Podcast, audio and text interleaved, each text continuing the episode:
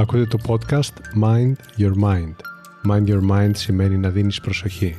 Προσοχή και ενδιαφέρον σε όσα είναι σημαντικά σε εσένα. Ένα από τα πιο σημαντικά πράγματα που μπορείς να προσφέρεις στον εαυτό σου είναι ποιοτικός χρόνος. Ακούγοντας λοιπόν αυτό το podcast θα προσφέρεις στον εαυτό σου ποιοτικό χρόνο και έμπνευση. Είμαι ο Κωνσταντίνος Χαραντινιώτης και το podcast μου Mind Your Mind θα σε βοηθήσει πραγματικά να γίνεις ο μάστερ του νου σου, να καλλιεργείς την οτροπία για μια ζωή με νόημα. Καλώς ήρθες. Γεια και χαρά. Πρώτα απ' όλα εύχομαι όπου είστε και από όπου με ακούτε να είσαστε πολύ καλά. Δεύτερον, αυτό το οποίο θα μοιραστώ μαζί σας σήμερα είναι κάτι το οποίο θεωρώ ότι μπορεί να κάνει τη ζωή μας ομορφότερη. Και αυτό είναι το πώς να χτίζεις όμορφες σχέσεις με τους άλλους. Σε αυτό το επεισόδιο λοιπόν θα πάρετε ιδέες που θα σας δώσουν έμπνευση για να μπορείτε να δημιουργείτε όμορφες και λειτουργικές σχέσεις με τους γύρω σας. Οι όμορφες σχέσεις με τους άλλους ανθρώπους είναι ένα από τα θεμέλια της ευτυχίας μας.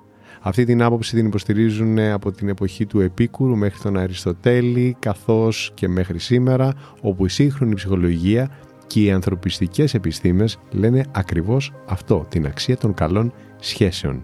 Και πιστεύω πως εύκολα μπορούμε να το καταλάβουμε και από μόνοι μας, διότι σε αυτόν τον κόσμο ζούμε και θέλουμε να έχουμε καλή σχέση με τον κόσμο. Η επαγγελματική καταξίωση, η πνευματική εξέλιξη, η οικονομική ασφάλεια, σίγουρα είναι βασικοί πυλώνες της ευτυχίας μας, δεν έχουν τη δύναμη όμως να αντικαταστήσουν αυτό που σου προσφέρουν οι όμορφες και αληθινές σχέσεις. Είναι επομένως ένα κομμάτι του puzzle θα το έλεγα, το οποίο είναι μοναδικό και αναντικατάστατο. Είναι το puzzle της ζωής. Και για σκεφτείτε λίγο.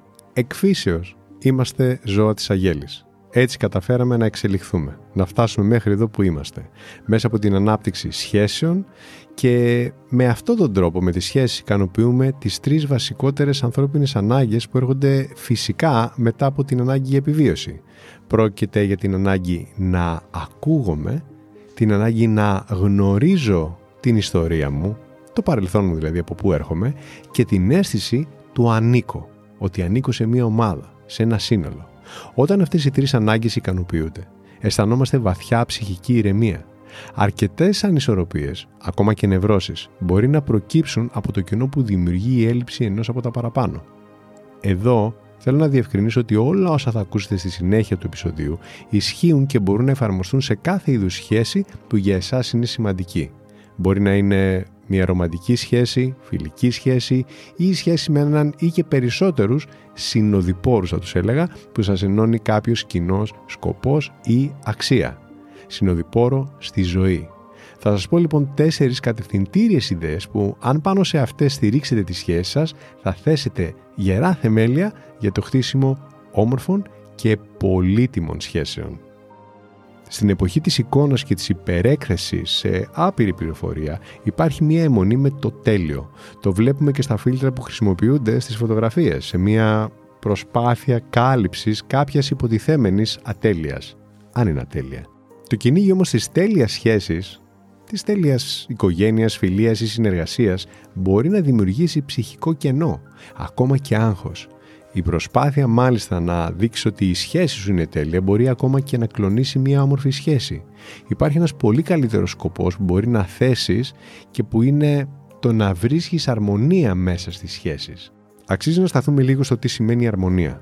Η λέξη βγαίνει από το αρχαίο ρήμα αρμαρίζω και μας δίνει τον αρμό, εκείνο δηλαδή το σημείο ένωσης όπου εφάπτονται δύο ή περισσότερες επιφάνειες. Πιο συγκεκριμένα λοιπόν είναι εκείνο το μικρό κενό που δημιουργείται μεταξύ δύο επιφανειών το οποίο εξασφαλίζει ότι θα παραμείνουν κοντά χωρίς να σπάσουν ή αποχωριστούν.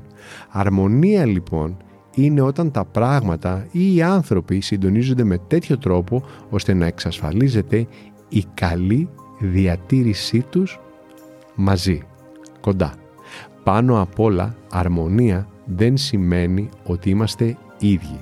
Το πιο χαρακτηριστικό παράδειγμα αρμονίας που έχουμε είναι η ίδια η φύση, που μόνο ομοιόμορφη δεν είναι. Φυτά, ζώα, θάλασσες, βουνά, υπάρχει μεγάλη ποικιλία. Είναι πολύ χρήσιμο λοιπόν να στοχαστείτε με βάση τα παραπάνω και τι σημαίνει για εσάς αρμονική σχέση και πάνω απ' όλα πώς θα θέσετε σε εφαρμογή αυτή την ιδέα. Σίγουρα σε μία σχέση με αρμονία υπάρχει χώρος για έκφραση που είναι και η δεύτερη θεμελιώδης ιδέα. Να διαφυλάσεις δηλαδή το χώρο έκφρασης μέσα στην κάθε σχέση.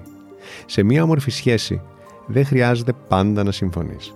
Προφανώς σε κάποιες θεμελιώδεις αξίες είναι σημαντικό να υπάρχει σύμπνοια. Για οτιδήποτε όμως δεν προσβάλλει τον κώδικα της προσωπικής σου ηθικής και αξιοπρέπειας, δημιούργησε χώρο για να υπάρχει. Μέσα σε αυτό το χώρο, λίγο ένας και λίγο άλλος θα βρεθεί η μέση γραμμή. Η τρίτη ιδέα είναι πρόσεξε την αφήγηση. Τι εννοώ; Η ιστορία μιας σχέσης είναι διαφορετική από την ιστορία που λες για τον εαυτό σου. Εσύ μπορεί να έχεις ένα αφήγημα για το ποιος είσαι και πώς λειτουργείς ή για το ποιος είναι ο άλλος και πώς λειτουργεί. Η άλλη πλευρά όμως έχει και εκείνη το δικό της αφήγημα, τη δική της ιστορία.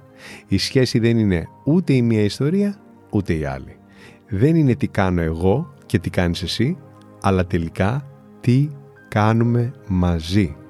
Και παρότι συνηθίζω να λέω ότι το σύμπαν είναι προσωπική υπόθεση, δηλαδή το πώς αντιλαμβάνεσαι μια εμπειρία είναι μόνο δική σου οπτική, ωστόσο μπορείς να προσέχεις και να μην ταυτίζεις την αφήγησή σου με την σχέση κάθε αυτή. Αυτό που είναι χρήσιμο να κάνεις είναι το εξής. Να είσαι βέβαιος ότι φροντίζεις τον εαυτό σου και ότι δεν ζητάς από τους άλλους κάτι που μόνο εσύ μπορείς να προσφέρεις στον εαυτό σου. Σαν παράδειγμα, ένας άλλος άνθρωπος ίσως να μπορεί να μας βοηθήσει με τις ανασφαλίες μας. Δεν μπορεί όμως να εξαφανίσει τις ανασφαλίες μας. Είναι δική μας δουλειά. Επίσης είναι σημαντικό να παρατηρείς ακέραια την επίδραση που έχεις στους άλλους. Σαν παράδειγμα, αν η δική σου αφήγηση λέει ότι είσαι ο καλύτερος σύντροφος του κόσμου, το βλέπεις αυτό να αποτυπώνεται ως επίδραση στην άλλη πλευρά; Αντίστοιχα, αν πιστεύεις ότι είσαι ένας καλός ηγέτης μιας ομάδας, το αφήγημά σου ταιριάζει με την επίδραση που βλέπεις να ασχεί στην ομάδα; Το να τσεκάρεις κάποιες στιγμές αν η ιστορία που λες ταιριάζει με αυτό που βλέπεις να εισπράττει ο άλλος θα σε βοηθήσει όχι μόνο να χτίσεις όμορφες σχέσεις αλλά και να βελτιώνεσαι ως άνθρωπος.